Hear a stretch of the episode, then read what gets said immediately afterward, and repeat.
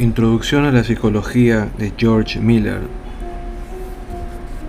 Capítulo 4. La función selectiva de la conciencia. Existen hechos evidentes relativos a la conciencia y proposiciones que toda persona adulta y culta de nuestra cultura debería tener que aceptar.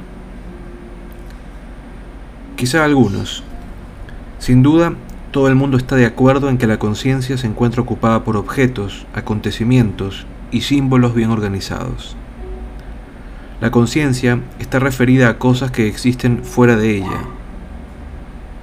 Todo el mundo está de acuerdo con que el contenido de la conciencia cambia de un momento a otro.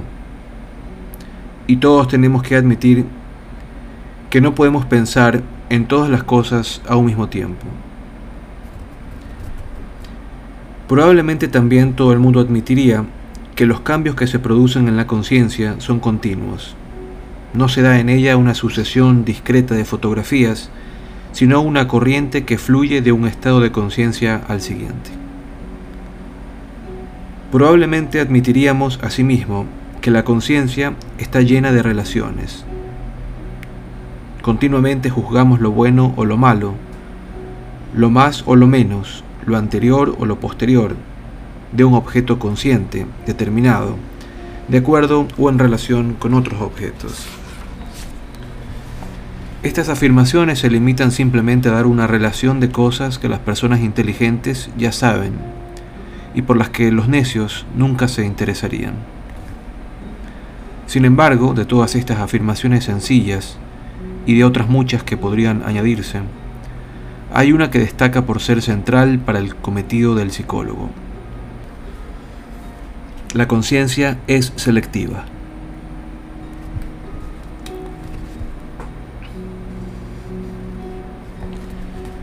Constantemente nadamos a través de océanos de información, de mucha más información de la que jamás podríamos observar y entender. Sin algún medio eficaz de seleccionar lo que es importante, es seguro que nos ahogaríamos. Nadie ha descrito la función selectiva de la conciencia de modo más elocuente que William James, en su famoso capítulo sobre la corriente del pensamiento. Merece todavía la pena leer atentamente el siguiente párrafo que lo resume. Volviendo ahora la mirada hacia atrás sobre este análisis, vemos que la mente es en todas sus etapas un teatro de simultáneas posibilidades. La conciencia consiste en la comparación de estas posibilidades unas con otras, en la selección de algunas y en la supresión de las restantes, mediante la acción reforzadora e inhibidora de la atención.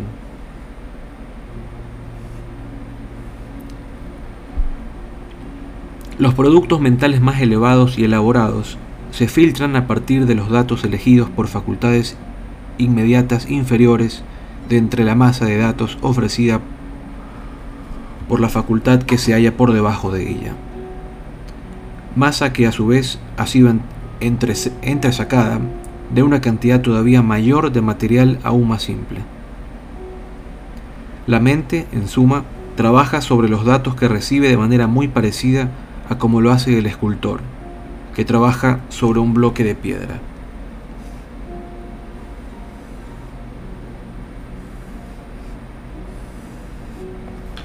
En cierto sentido, la estatua se encontraba allí desde toda la eternidad, pero junto a ella había otras 1000 diferentes, y solo al escultor hay que agradecerle que la haya sacado de entre todas estas restantes. Exactamente de la misma manera, el mundo de cada uno de nosotros, por diferentes que puedan ser las diversas opiniones que de él tengamos, yace inmerso en el caos original de las sensaciones que la mera materia entregó indistintamente al pensamiento de todos nosotros. Si así lo deseamos, podemos desenmarañar de nuevo, mediante nuestros razonamientos, las cosas hasta volver a aquella continuidad negra y desarticulada del espacio y de las nubes de átomos bullentes en movimiento que la ciencia llama el único mundo real. Pero, entre tanto, el mundo que sentimos y en el cual vivimos será aquel que nuestros antecesores y nosotros mismos, a fuerza de golpes de elección que lentamente se han ido acumulando, hemos extraído de ese otro, como hacen los escultores, por el simple hecho de rechazar ciertas porciones de la materia dada. Otros escultores extraerán otras estatuas de la misma piedra. Otras mentes extraerán otros mundos del mismo caos inexpresivo y monótonos. Mi mundo no es sino uno entre 1.000.000 igualmente inmersos, igualmente reales para quienes lo arranquen de ese caos. Qué diferentes deben de ser los mundos en la conciencia de la hormiga, el calamar o el cangrejo.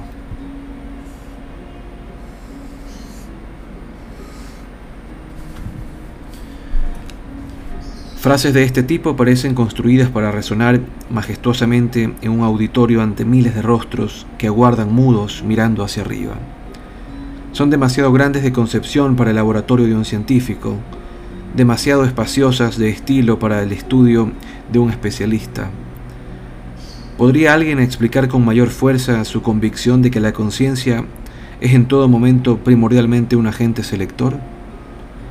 No selecciona solamente lo que hacemos, sino también la forma en que vemos. ¿Cómo podría el oyente dudar que ha escuchado la verdad?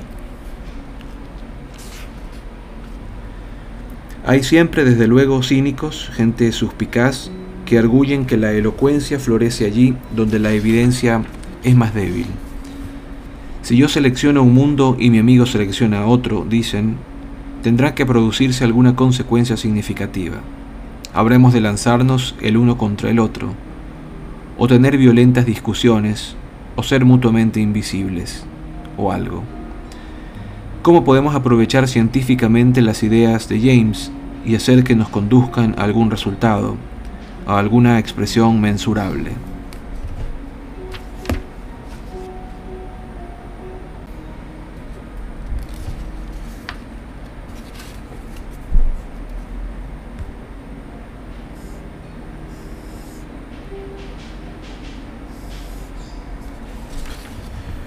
A los críticos que no se conforman más que con pruebas, poco hay que decirles, pero para quienes estén dispuestos a considerar ejemplos, disponemos de muchos. Los cuadritos negros de la figura 6 se agrupan y reagrupan, cambiando conforme movemos los ojos de un punto a otro. Mírense, si no, las estrellas en una noche clara y trátese de imaginar cómo llegaron los hombres a ver allí dibujados a Aries, el carnero, Tauro, el toro, Géminis, los gemelos, y todas las restantes constelaciones zodiacales que rodean el firmamento. Inténtese imaginar cuántas posibles organizaciones podrían haberse seleccionado a partir del mismo caos inexpresivo y monótono. O échese al azar sobre un papel borrones de tinta, doblándolo luego para producir una forma simétrica. Nosotros reconoceremos en la mancha de tinta muchos objetos que nos son familiares. Pero nuestros amigos reconocerán otros diferentes.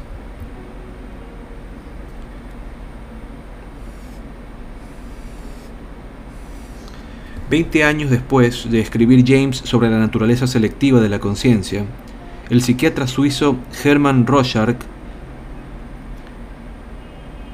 percibió que las elecciones que la gente hace al ver estas manchas reflejan aspectos significativos de su personalidad. El resultado fue la famosa prueba de las manchas de tinta. Es este un ejemplo de prueba de proyección, así llamada porque la persona se proyecta a sí misma, sin saberlo, en su percepción del ambiente.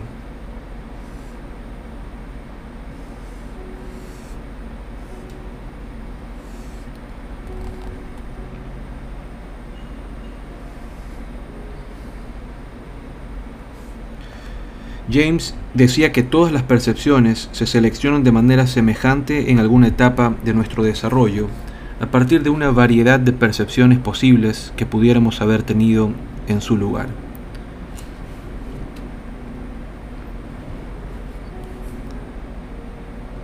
El ritmo proporciona una ilustración de las tesis de James. Algunas de las primeras observaciones científicas comunicadas por el Laboratorio de Psicología Experimental, el laboratorio fundado por Bundt en la Universidad de Leipzig, se referían a la percepción de esquemas rítmicos. Para reproducir esos primeros experimentos necesitamos un metrónomo exacto. Si el metrónomo está bien construido, todos los clics serán iguales y cada intervalo entre dos tendrá la misma duración que los demás intervalos. Un metrónomo genera un tren continuo y regular de clics, pero nadie lo oye como tal tren regular. El auditor impone un esquema rítmico de su propia elección en compás binario, terciario o lo que prefiera. Puede exponerse a auditores diferentes exactamente al mismo tren de vibraciones acústicas regulares. Sin embargo, cada uno de ellos puede escuchar los sonidos según ritmos totalmente diferentes. La consecuencia de imponer una organización rítmica es hacer que algunos clics suenen más fuertes que otros y que algunos intervalos se oigan más prolongados que otros, aun cuando sepamos que estas impresiones son ilusorias. Utilizando la metáfora de William James, un esquema rítmico es la escultura psicológica que tallamos a nuestro antojo a partir de los sonidos neutros del reloj.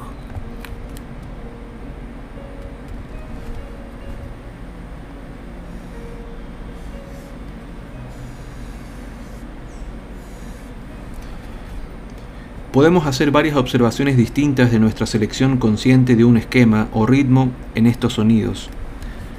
Para ello necesitamos un colaborador. Una persona deberá controlar el metrónomo, es el experimentador, y la otra persona deberá estar libre para concentrarse en la percepción de los clics, que sería el sujeto experimental. Con estas dos personas se puede hacer el siguiente experimento. El experimentador fija la marcha del metrónomo a un ritmo medio, digamos un clic por segundo o algo más lento, y lo pone en marcha durante, digamos, exactamente 10 clics. Luego, después de una breve pausa, lo hace funcionar de nuevo exactamente durante el mismo tiempo o el mismo número de clics.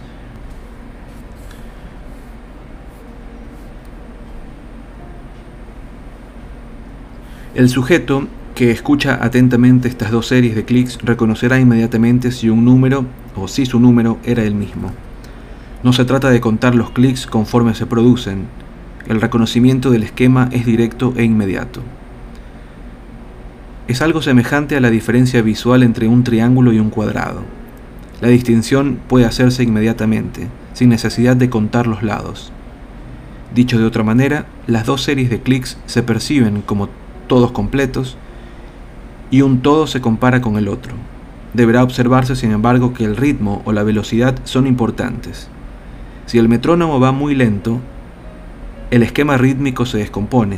Si va demasiado rápido, no se percibe ritmo alguno. El espacio al que nos referimos al decir aquí y el tiempo al que llamamos ahora no son infinitesimales como los puntos matemáticos.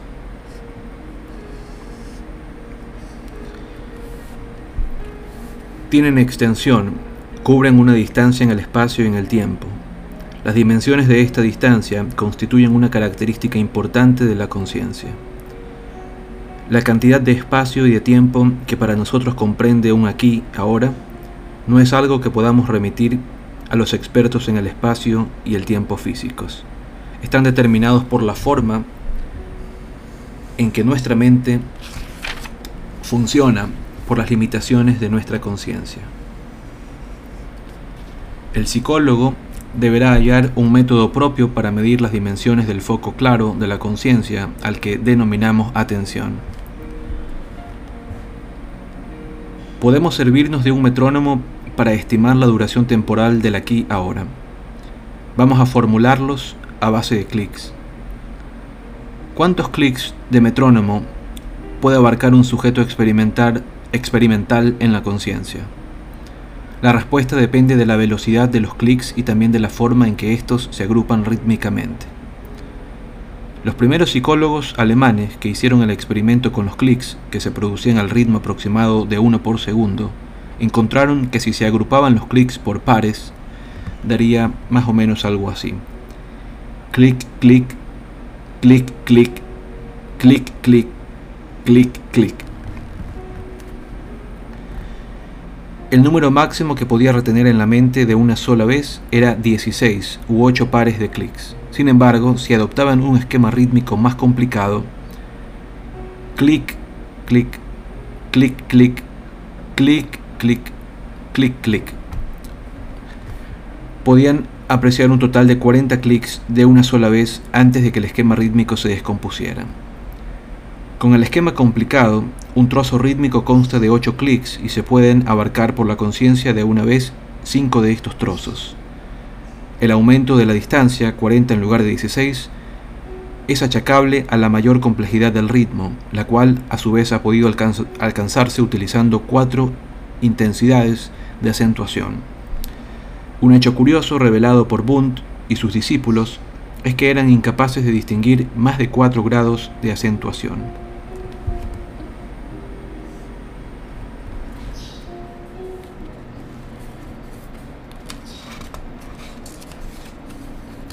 Aunque es posible realizar también otros ejercicios con el metrónomo, hemos visto ya lo suficiente para ilustrar el problema. La conciencia es libre, dentro de ciertos límites, para elegir el esquema que se quiera. Mientras uno oye los clics en tiempo de vals, el vecino puede escucharlos en tiempo de marcha. Eso depende de lo que uno elija sirviéndose de la acción reforzadora e inhibidora de la atención.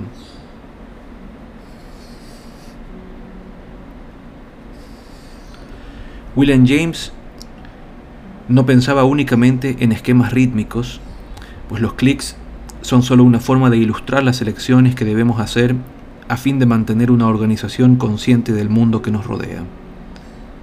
En realidad, a James le desagradaba este ejemplo, ya que los clics de un metrónomo tienen carácter discreto e independiente. Prefería referirse a la conciencia como corriente que fluye de manera continua, no como a sucesión de ideas o pensamientos discretas.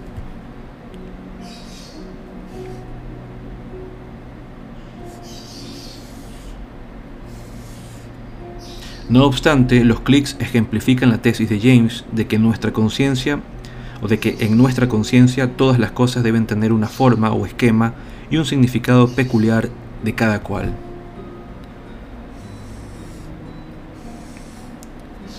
Según la teoría de James, la selección de ese esquema es el cometido central de la conciencia.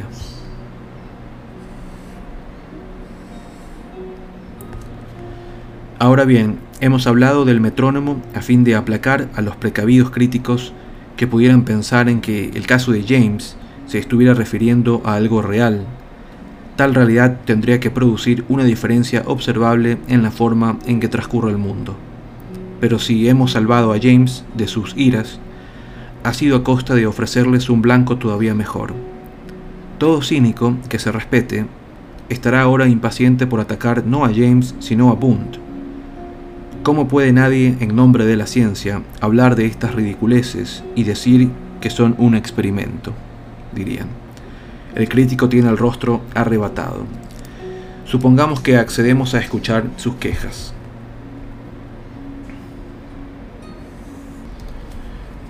En primer lugar, arremete el crítico contra el profesor Bundt.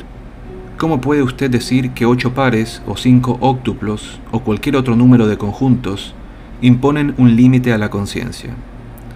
Cuando escucho, no estoy seguro del instante exacto en que se interrumpe mi unidad consciente.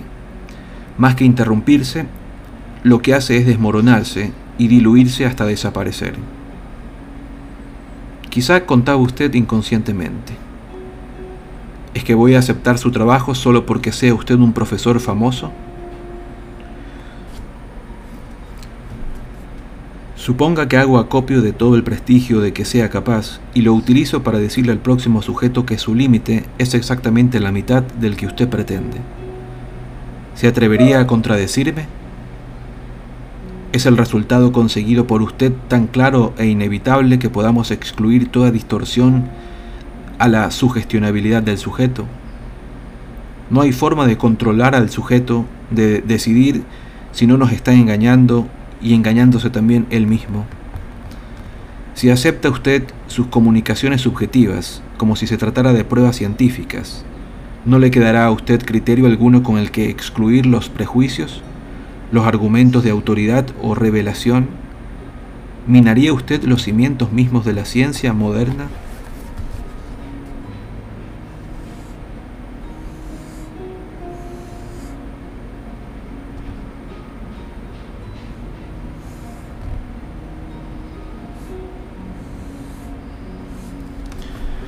Nuestro crítico está iniciando una discusión que nos es sobradamente conocida, de forma que no necesitamos registrar aquí sus gritos de indignación con todo detalle. El núcleo del problema reside en el carácter privado de la experiencia que Bundt nos comunica. Esta experiencia es algo a lo cual el profesor alemán pretende tener un acceso especial, inmediato, personal y privilegiado. Pero nadie ha construido jamás algo a lo que se pueda llamar científico a partir de su experiencia personal. La ciencia ha alcanzado un éxito tan notable solamente porque ha insistido de manera inflexible en que debe ser pública, impersonal, explícita y simbólica.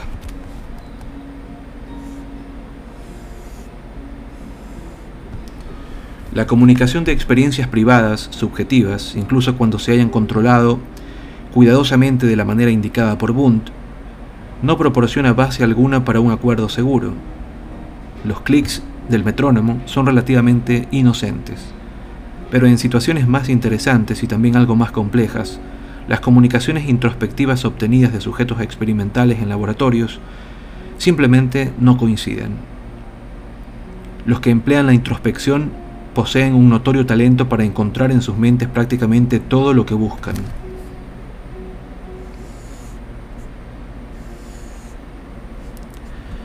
Incluso los propios discípulos de Bundt, entrenados todos ellos en la introspección de la misma forma y en el mismo laboratorio, estaban con frecuencia en desacuerdo entre sí y con el maestro. De hecho, esta situación llegó a hacerse tan incómoda que hombres como Pavlov en Rusia y Watson en Estados Unidos recibieron gran atención y apoyo en su favor cuando proclamaron que la conciencia no existe.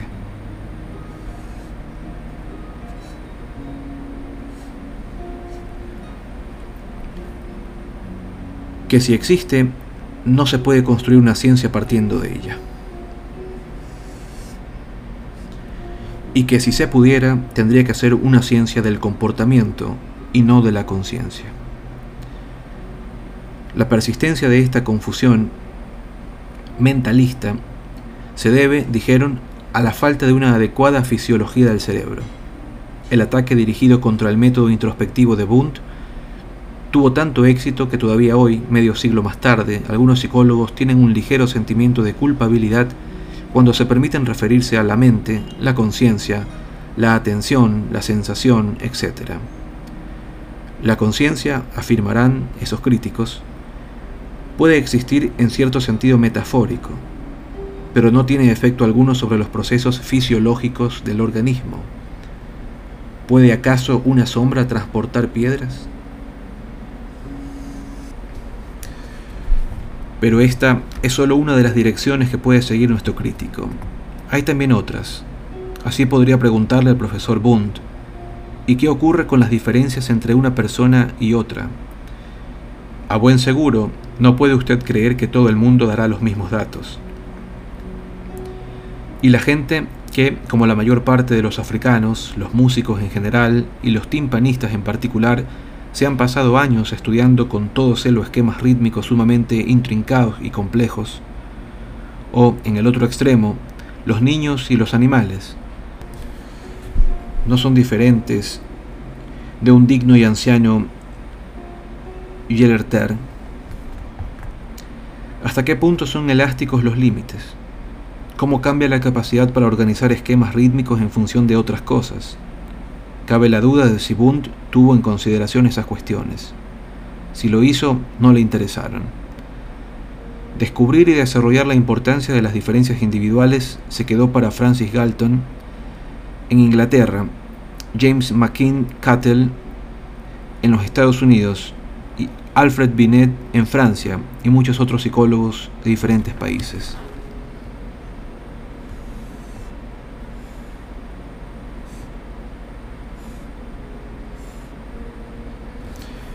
Por último, el crítico siempre puede recurrir a la pregunta devastadora. Supongamos que todo lo que usted dice es cierto, supongamos incluso que es cierto para todo el mundo y en todas partes. ¿Y qué? ¿Y la poesía, y el trabajo, el amor, y la muerte, y la belleza? ¿Qué pasa con todas las cosas que realmente importan? Su metrónomo, Herr Professor, tiene un metro de polvo encima, mientras anhelamos comprender las fuerzas profundas y palpitantes que nos conducen a través de nuestras modernas junglas, usted se sienta junto a su metrónomo contando clics. Es preferible contar las hojas de los árboles. Por lo menos, como compensación de sus esfuerzos, le dará el aire y hará ejercicio. Los críticos que rechazan la significación de las observaciones de Bundt, quizá rechacen también por completo la psicología.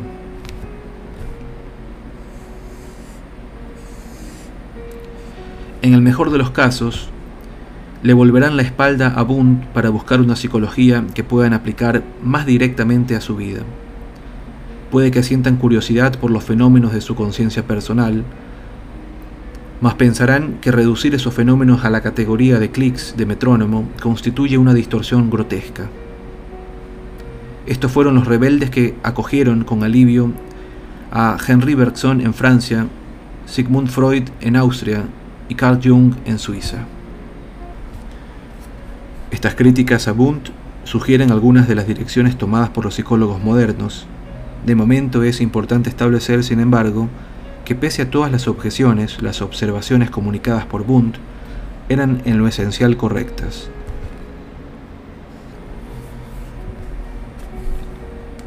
La atención no es una función supersticiosa. Sus efectos pueden demostrarse por medio de técnicas fisiológicas tan objetivas y científicas como las utilizadas por Pavlov o Watson.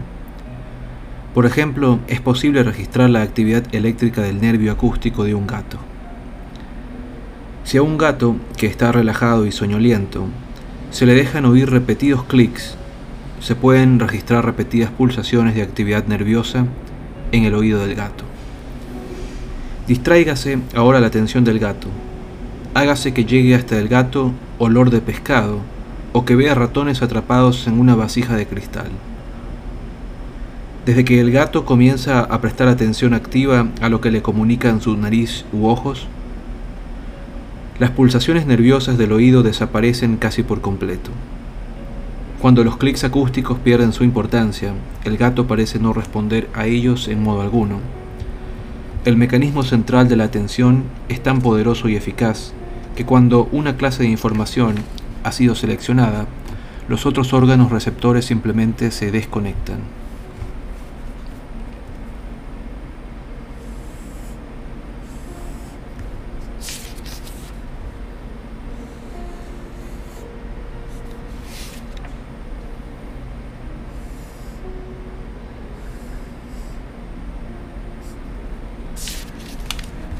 Y lo que es más, el agrupamiento rítmico es un hecho universal del ser humano. Todas las culturas poseen alguna forma de ejecución artística rítmica, tal como la música o la danza. Existen desde luego diferencias individuales, pero para el adulto medio de nuestra cultura, los valores numéricos dados por Bundt respecto a la expresión de la percepción momentánea son aproximadamente correctos. Existen varios modos de medir esta extensión. Unos son más objetivos que otros, pero todos dan resultados semejantes. De hecho, Bundt tenía conocimiento de otros métodos posibles y los cita en apoyo de sus estudios con el metrónomo.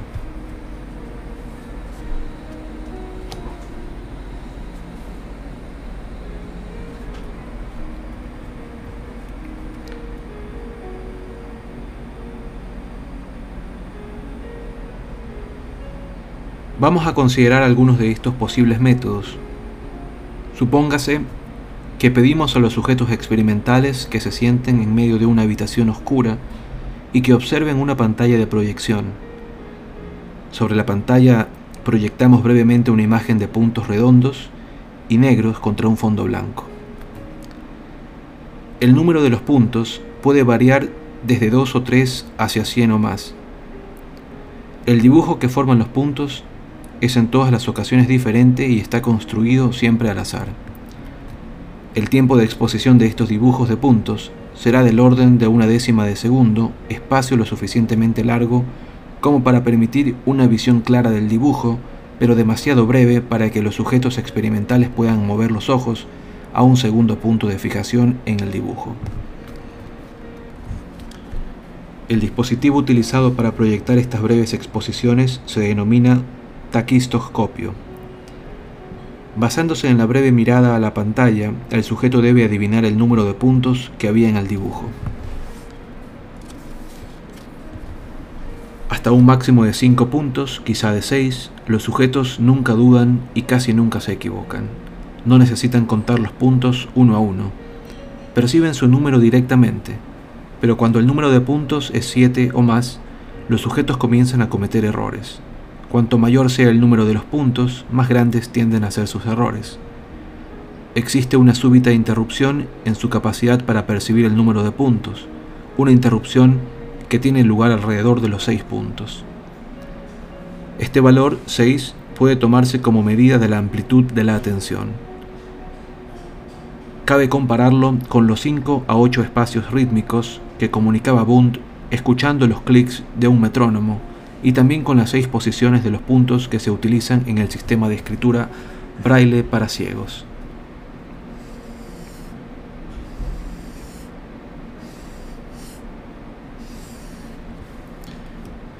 Seis puntos son todos los que un ciego puede reconocer al tacto con precisión, dado que los valores concernientes a los puntos visuales, los clics acústicos y los puntos sensibles al tacto son tan similares que se arguye que no son los órganos de los sentidos, el ojo, el oído o la piel, los que imponen el límite. Por el contrario, la limitación viene impuesta centralmente en un punto del sistema nervioso en el que los distintos sentidos convergen para atravesar el mismo paso reducido. La limitación afecta a nuestra atención, prosigue la argumentación, no a los órganos sensoriales.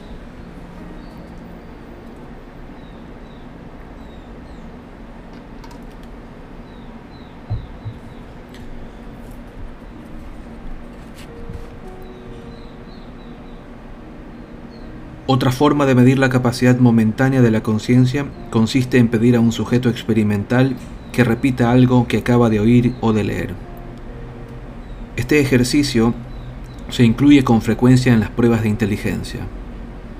El experimentador dice: escuche los números siguientes y cuando los haya terminado los repite usted en el mismo orden. A continuación menciona 2 números. Si el sujeto repite los 2 números en el orden correcto, el examinador continúa con 3 y luego pasa a 4, 5, etc., hasta que el sujeto comienza a cometer errores. El número de cifras que repite perfectamente por término medio, después de haberlas escuchado una sola vez, es la amplitud de su memoria inmediata. La prueba no tiene valor de diagnóstico de superioridad mental en los adultos. Una gran amplitud de la memoria inmediata no constituye un índice fidedigno de inteligencia superior.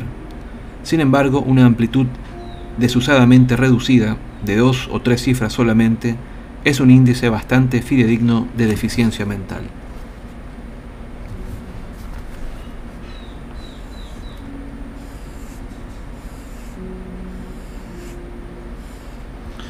Las personas de inteligencia media pueden repetir unas 6 o 7 cifras sin error.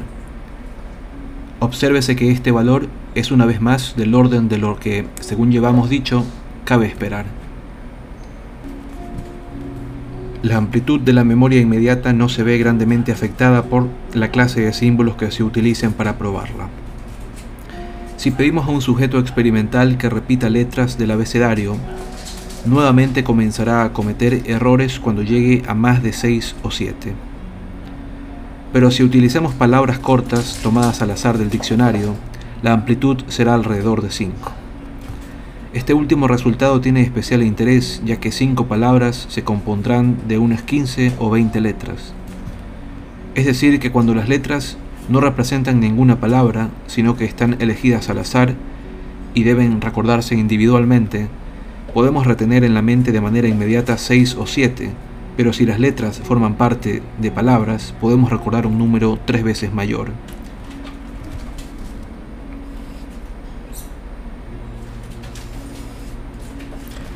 La situación es análoga a la de los grupos rítmicos del metrónomo, en la que el número de clics que podrían retenerse variaba de 16 a 40, según la forma en que estuvieran agrupados. La forma en que el agrupamiento contribuye a incrementar la cantidad de información que podemos retener en la mente en un instante se puede experimentar de la manera siguiente. Pídasele a un amigo generoso que nos deje probar la amplitud de su memoria inmediata. Primeramente, pruébese con cifras ordinarias, de la manera que hemos visto antes. Luego, pruébesele con secuencias cualesquiera de dos palabras, sí y no. La amplitud para una persona media suele ser unos 8 o 9 de estos elementos binarios. Por ejemplo, no, no, no, sí, no, sí, sí, no, no.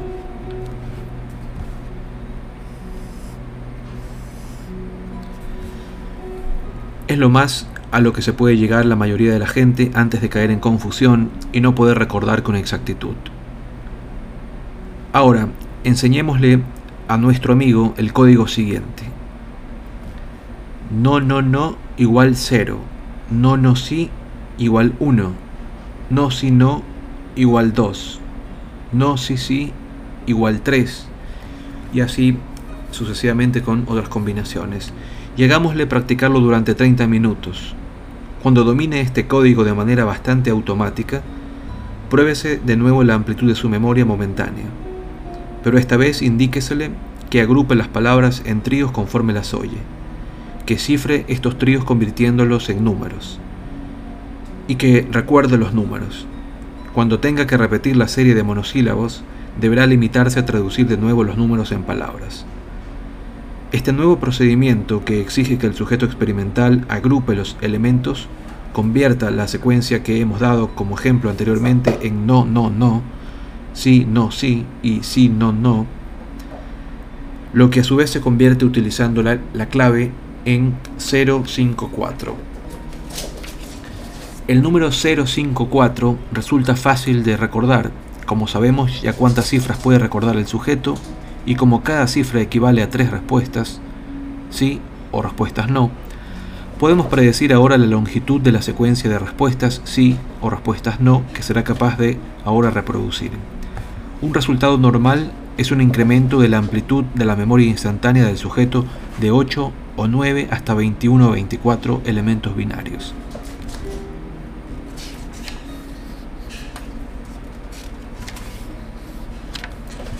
Este truco de recodificar un conjunto de símbolos en otro lo utilizan los especialistas de calculadoras electrónicas. Estos especialistas tienen que examinar largas listas de pequeñas luces que pueden estar encendidas o apagadas de acuerdo con el estado interno de la máquina computadora. Como resulta difícil recordar un esquema de luces si cada luz se considera un ítem independiente de información, quienes trabajan con estas máquinas aprenden rápidamente de memoria un pequeño código, semejante al que damos aquí, que les permite agrupar las luces y recordar de esta manera muchas más a un tiempo. Agrupar los clics de un metrónomo en compases rítmicos, agrupar las letras del alfabeto en palabras, agrupar filas de luces en tríos codificados, son operaciones todas ellas que tienen la característica común de permitirnos hacer un mejor uso de la amplitud de abertura de nuestra conciencia y retener una mayor cantidad de información en la mente, de una sola vez.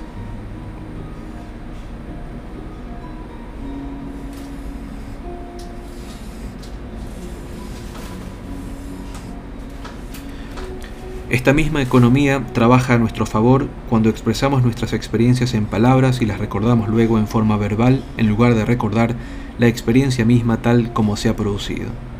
Nos aislamos del mundo que nos rodea por medio de un telón lingüístico. La recompensa que de ello obtenemos es una mayor eficacia al tratar con esquemas, con partes organizadas del mundo. La lengua que hablamos es lo que representa, más que cualquier otra cosa que hagamos, la particular escultura que hemos tallado en el caos primitivo de las sensaciones.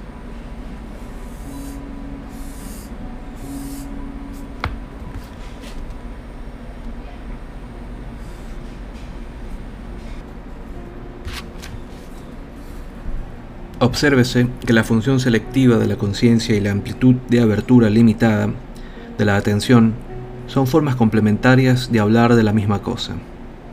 Si no hubiera límites en cuanto a la diversidad de la información que pudiéramos considerar simultáneamente, habría pocas razones para hablar de selectividad.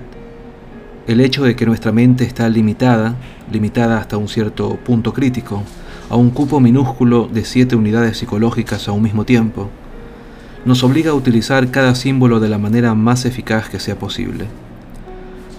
Cuando un problema es demasiado complejo para encajar en la conciencia humana, hay que reunir varios de los elementos del problema y elegir símbolos que lo representen.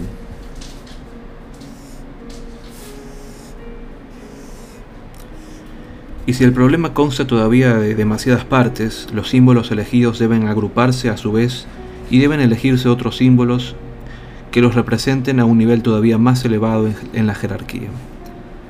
Debido a que la conciencia es limitada, tenemos que fusionar y simbolizar.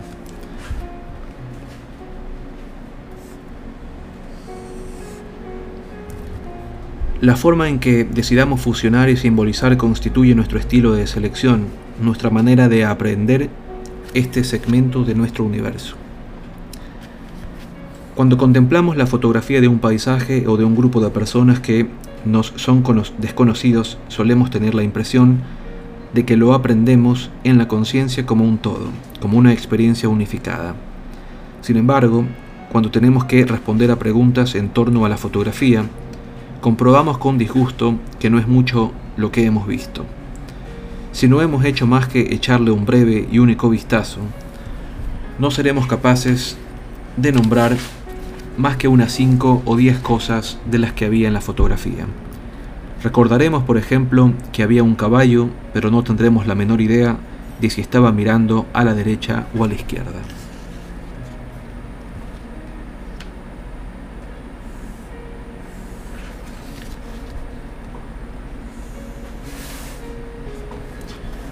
Y si echamos una mirada prolongada y podemos pasar los ojos por la totalidad de la escena, al examinar la fotografía no dejamos resbalar la mirada de una manera suave y regular, sino que nuestra vista salta rápidamente de una posición fija a otra. Los bruscos cambios en el punto de fijación pueden registrarse por medio de máquinas fotográficas especiales. Ha podido comprobarse que hacemos alrededor de 3 o 4 fijaciones por segundo cuando estamos examinando una fotografía compleja. Se requiere un periodo de tiempo finito para dejar de prestar atención a una parte de la fotografía y comenzar a concedérsela a otra parte. Los psicólogos rusos han hecho algunos interesantes registros de movimiento oculares. En la figura 7 vemos 2 ejemplos de ello. A. L. Yarbus registró los movimientos oculares de una persona mientras ésta contemplaba fotografías. Yarbus consiguió estos registros reflejando un haz de luz desde un globo ocular sobre papel sensibilizado. Dado que el globo ocular no es una esfera perfecta, cada movimiento alteraba el ángulo de reflexión.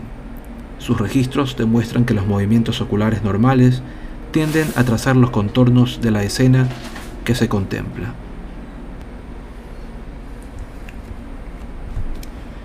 La fotografía de la muchacha queda casi dibujada por los ojos del contemplador. Los detalles principales de la escena del bosque se revelan claramente. Cada interrupción de la continuidad en el trazo registrado indica el punto en que los ojos de la persona hacían una breve pausa para examinar la fotografía. Las líneas continuas muestran los rapidísimos movimientos entre los puntos de reposo. Los psicólogos rusos han utilizado registros de este tipo para diagnosticar los efectos de lesiones cerebrales. A diferencia de los registros normales que aquí representamos, los registros producidos por pacientes que sufren una lesión cerebral pueden ser irregulares y mostrar escasa relación con los contornos de la fotografía. Los registros de los movimientos oculares demuestran claramente que la experiencia unificada, integrada, que obtenemos cuando contemplamos una escena, es algo que debemos construir activamente a base de docenas de breves y rápidas e instantáneas dirigidas a diferentes partes de ella. Nuestra atención pasa rápidamente de un punto a otro hasta que de modo gradual nos vamos familiarizando con todas las partes y con las relaciones existentes entre ellas.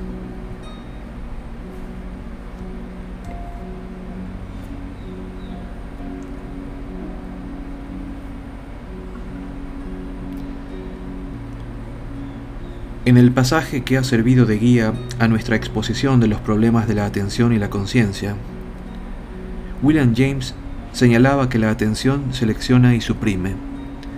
La atención es al mismo tiempo un agente reforzador e inhibidor.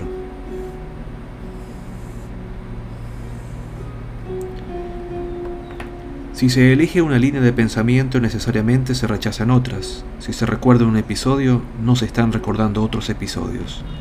El conjunto de los símbolos y sentimientos que potencialmente son accesibles a la conciencia, pero que temporalmente permanecen inconscientes, forman parte de lo que suele denominarse la mente preconsciente.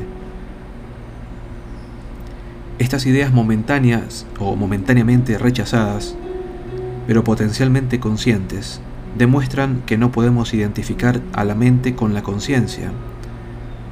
Los contenidos del sistema preconsciente son mentales y no conscientes, de modo que nos vemos obligados a reconocer que la mente es algo más que lo que encuentra nuestro ojo interior. Un ejemplo tosco, recomendado únicamente por su sencillez, lo puede proporcionar ese amigo que unas páginas antes aprendió a agrupar y codificar secuencias de sí y de no. En la secuencia que dimos como ejemplo, sería consciente de que se producían los tres tríos no, no, no, y sí, no, sí, y sí, no, no. Pero no tendría conciencia de que también se producía un no, no, sí. Al recordar correctamente la secuencia necesaria, tendría que decir no, no, sí como parte de ella, pero si le preguntamos si ha dicho no, no, sí, no podrá estar seguro hasta haber repetido de nuevo la secuencia con una nueva orientación hacia ella.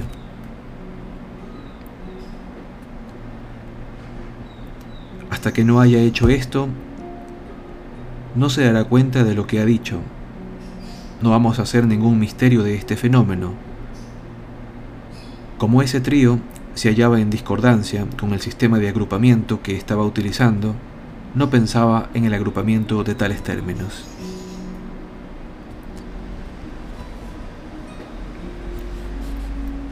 Podemos decir con James y con muchos otros psicólogos que las ideas y organizaciones que una persona elige suprimen activamente su percatación de otras ideas y otras organizaciones. Pero debemos recordar que esto es una figura de dicción. No necesitamos conjurar a ningún demonio vigilante que activamente se dedicara a escamotear las cosas empujándolas fuera de nuestra vista. La supresión se realiza de manera más sutil, como necesaria consecuencia del hecho de que la atención es limitada y selectiva. Cuando los demonios de la represión actúan, hemos pasado ya más allá de los procesos normales del pensamiento preconsciente, adentrándonos en las oscuras regiones de la mente inconsciente. Los procesos de la organización y la selección preconsciente tienen una importancia crítica en el pensamiento creador. De alguna manera, mediante la libre asociación o por la confluencia de múltiples corrientes simultáneas de pensamiento, los procesos preconscientes nos permiten saltar a conclusiones intuitivas que solo podemos verificar o rechazar conscientemente tras lentos y tediosos razonamientos y deducciones realizados paso a paso. La mentalización preconsciente, ha dicho un psiquiatra, es la bota de 7 leguas de las funciones creativas intuitivas.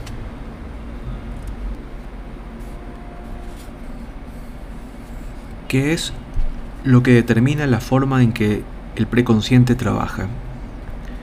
los contenidos y esquemas que presenta a la conciencia.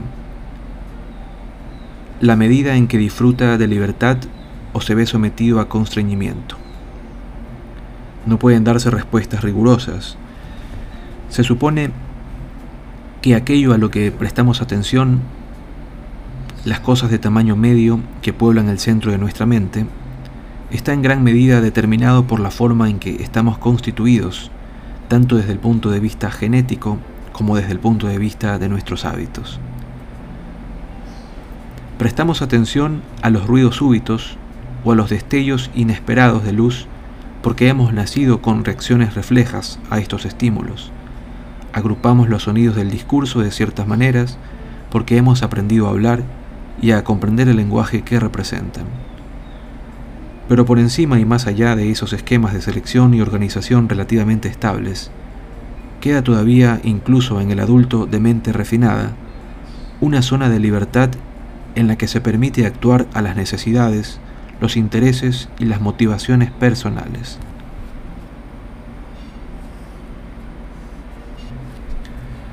Un especialista en publicidad llegó a la conclusión, después de gastarse más de $1.000 millones de su cliente para averiguar lo que hace que la gente se fije en algo, de que dedicamos nuestra atención a distintas categorías de información, según la importancia que juzgamos tienen. Hay un límite en cuanto a lo que estamos dispuestos a anotar y recordar en relación con las marcas de neumáticos, por ejemplo, o de tabaco o de pasta de dientes. Los anunciantes compiten por conseguir su parte en lo poquísimo que nos importa su tipo de producto. El publicitario al que nos referimos sacó esta opinión del consumidor medio. Es como si llevara una cajita dentro de la cabeza para una categoría de productos dada. Los límites de la cajita provienen de su incapacidad para recordar o de su falta de interés. Está repleta de datos heterogéneos, y cuando una nueva campana mete a presión más datos, la cajita rebosa y otros datos son empujados fuera. Una publicidad eficaz podrá aumentar la participación de una determinada marca en el contenido de la cajita, pero no aumentará el tamaño de esta. El tamaño de cada cajita es un parámetro fundamental del sistema preconsciente, al que no es fácil que afecten gran cosa los colores brillantes y las musiquillas pegadizas.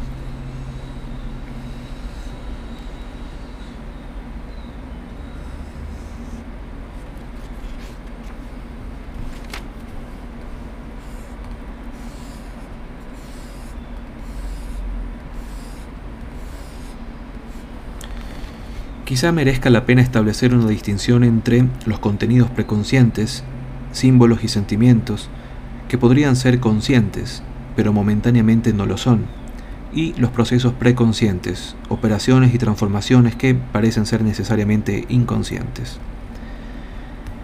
El pensamiento es un buen ejemplo de procesos preconscientes. El hecho de que el proceso del pensamiento no tenga acceso posible a la conciencia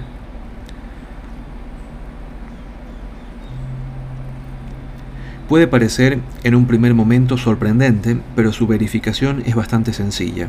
Por ejemplo, trate el lector de pensar en este mismo instante, mientras está leyendo, en los apellidos de su abuela materna. ¿Qué ha ocurrido? ¿Cuál es la percatación consciente de ese proceso que ha hecho recordar los apellidos? La mayor parte de las personas dirán que tuvieron sentimientos de tensión que no estaban relacionados con la tarea de buscar el nombre, y que de repente la respuesta apareció en la conciencia. Quizás se produjeran una o dos imágenes fugaces, pero que no tenían que ver con la cuestión. La conciencia no nos da ninguna indicación acerca del origen de la respuesta. Los procesos que la producen son inconscientes. Es el resultado, y no el proceso de pensar, lo que aparece espontáneamente en la conciencia.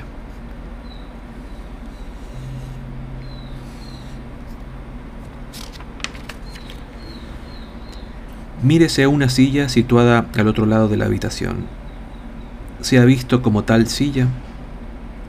¿O se ha visto como un mosaico de sensaciones aisladas que había de soldar concienzudamente para formarse una percepción coherente.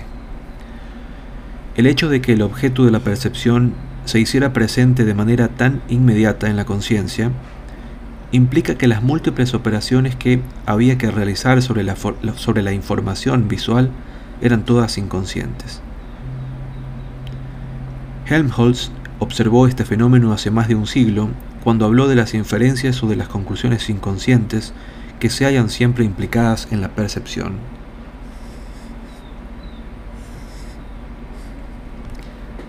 Desde luego, la persona normal permanece de ordinario ignorante del trabajo que realiza cuando reconoce una silla. Para convencerla de ello, tendríamos que pedirle que nos describiera una máquina que pudiera reconocer los objetos de la misma manera que él lo hace. Entonces comenzaría a darse cuenta de lo complicado del proceso puesto en marcha por la percepción. Lo que ocurre con el pensamiento y la percepción ocurre también con los demás terrenos. Podemos formularlo como regla general: ninguna actividad de la mente es jamás consciente.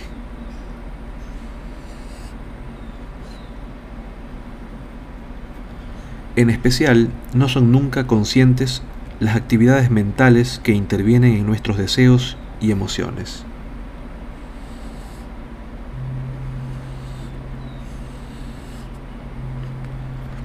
Únicamente llegan a hacernos directamente conocidos los productos finales de estos procesos motivacionales. Los impulsos que se hallan detrás de nuestras acciones solo podemos deducirlos de sus consecuencias patentes en la conciencia y en la conducta.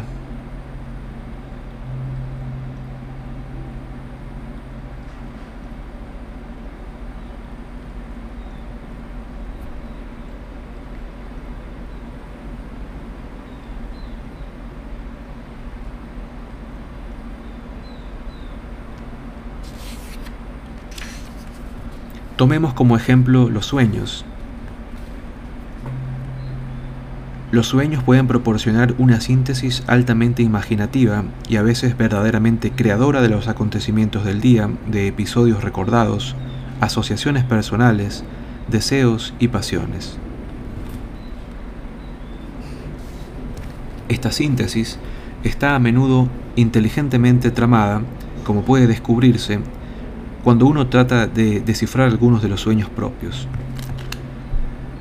A fin de interpretarlos, el único supuesto básico que hay que admitir es que nada ocurre de modo accidental en nuestros sueños.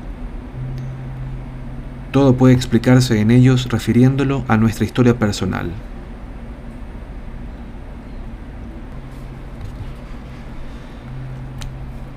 A menudo, pero no siempre, los sucesos y la gente que aparecen en los sueños no significan lo que parecen significar a simple vista.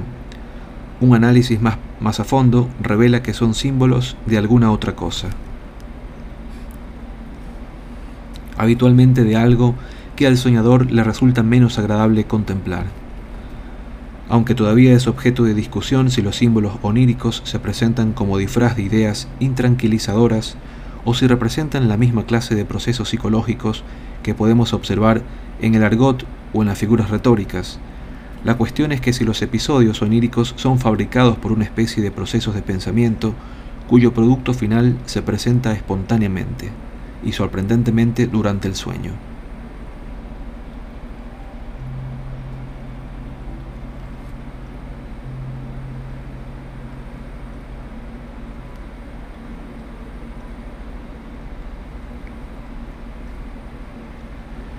La interpretación de los sueños, dijo Freud, es la calzada real que conduce al conocimiento de las actividades inconscientes de la mente.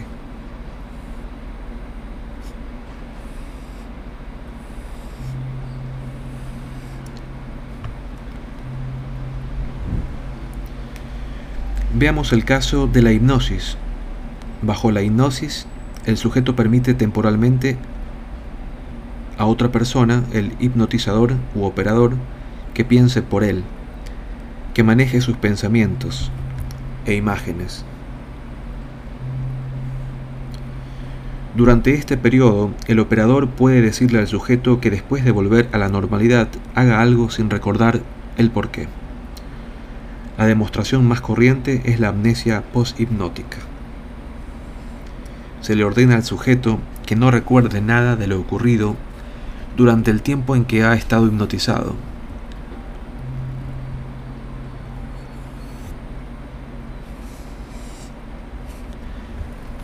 Después de esto, la mala disposición del sujeto a explorar esta parte de su memoria es semejante a la evitación de los hechos desagradables o penosos por parte de las personas normales no hipnotizadas. Estas ideas evitadas se mantienen fuera de la conciencia, pero pueden volver cuando se da la señal apropiada o cuando se produce la ocasión propicia para que tengan efecto. Así, un hipnotizador puede decirle al sujeto que dé un traspié y se eche como accidentalmente encima del primer hombre calvo que vea después de despertar. El sujeto, una vez despierto, no tiene recuerdo alguno comunicable de esta instrucción y se comporta de manera natural en todos los aspectos. Pero cuando aparece la señal, el hombre calvo, el sujeto se echa encima de la persona señalada, le pide perdón y continúa inconscientemente de que el tropezón no ha sido accidental.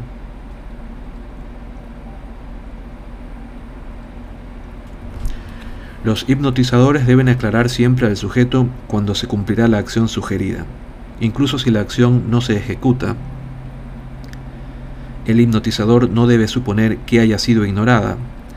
En todo caso, deberá cancelarla, ponerle fin. La clase de dificultades que pueden surgir las demuestra esta anécdota. Un hipnotizador trató de hacer surgir una ampolla en el antebrazo derecho de una mujer joven, haciéndole creer por sugestión que le estaba aplicando en dicho sitio un trozo de metal al rojo vivo. Aparentemente la sugestión no tuvo efecto y el hipnotizador pasó a otros temas, olvidándose de anular la idea de producir la ampolla. La paciente se fue a casa, pero volvió varios días más tarde, con una quemadura en el antebrazo derecho, en el que se había formado una ampolla exactamente en el punto en el que el hipnotizador había elegido en la anterior sesión. La paciente no recordaba la indicación sugestiva. Se había echado agua hirviendo accidentalmente, entre comillas, en el brazo al levantar con la mano izquierda un cacharro para preparar café. El accidente puso término a una indicación sugestiva que el hipnotizador pensó que había sido totalmente ineficaz. Todo hipnotizador experimentado puede aducir anécdotas semejantes.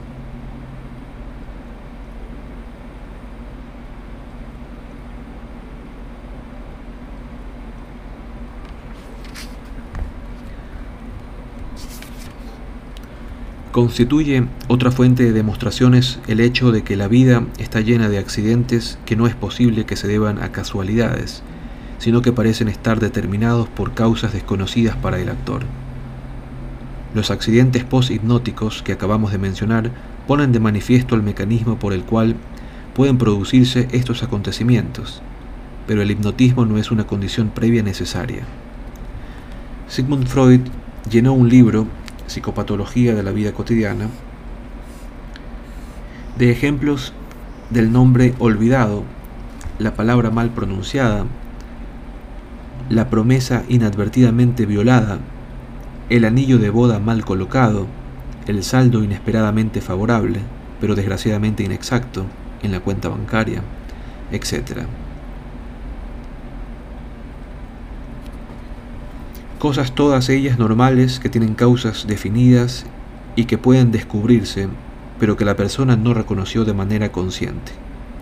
Los motivos a menudo revelados por estos pequeños lapsos se hallan hoy en día tan ampliamente reconocidos que el lapso freudiano se ha convertido en un hecho establecido incluso en la psicología de los legos. No todos los lapsos necesitan una explicación freudiana, pero muchos sí la necesitan.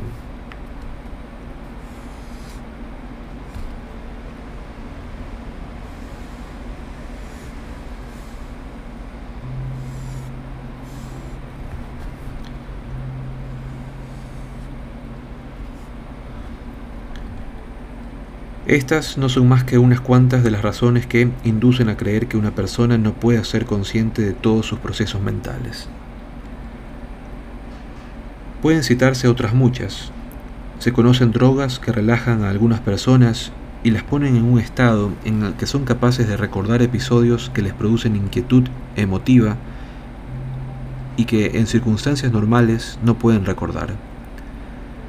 Las mediciones fisiológicas revelan también que existen reacciones emotivas ante determinados acontecimientos y emociones que carecen de toda representación en la experiencia consciente de la persona, etcétera, etcétera. Me he referido a estas operaciones mentales llamándolas preconscientes.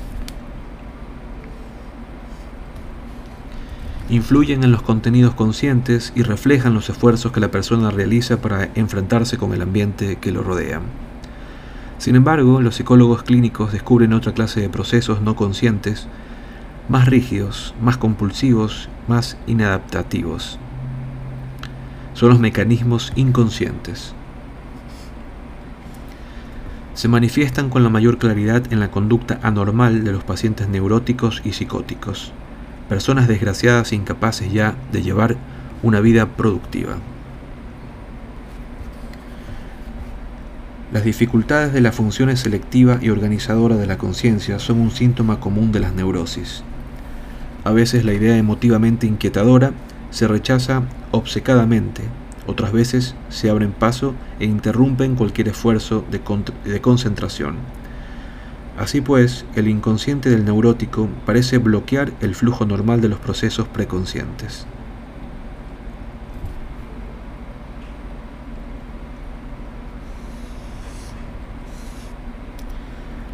Típico de los procesos inconscientes el que tengan su propio dinamismo, independiente de la situación en la persona que se encuentra.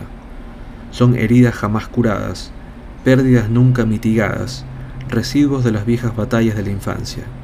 Estas son las regiones exploradas por el psicoanálisis.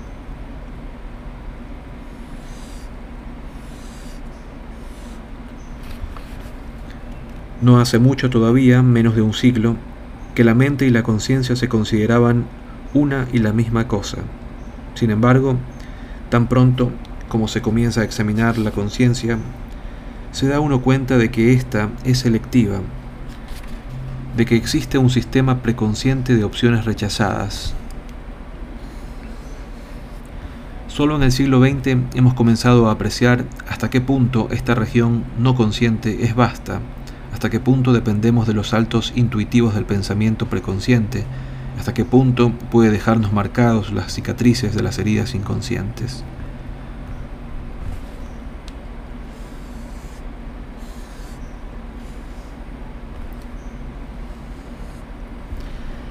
Nuestras ideas acerca de las actividades mentales no conscientes están todavía sujetas a debate y revisión.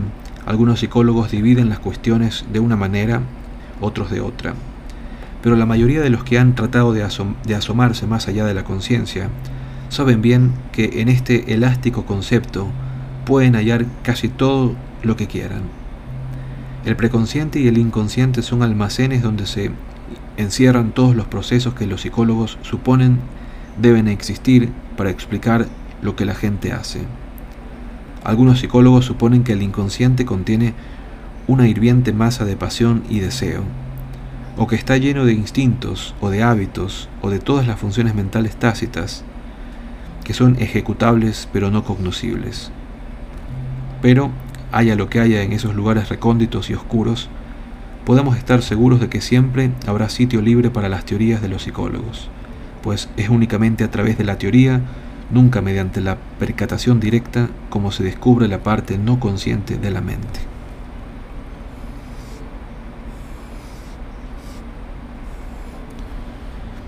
Dos pasajeros, apoyados contra la barandilla del barco, miran absortos al mar. «¿Qué cantidad de agua tiene que haber en el océano?», dice uno. «Sí», le responde su amigo, «y no hemos visto más que la superficie».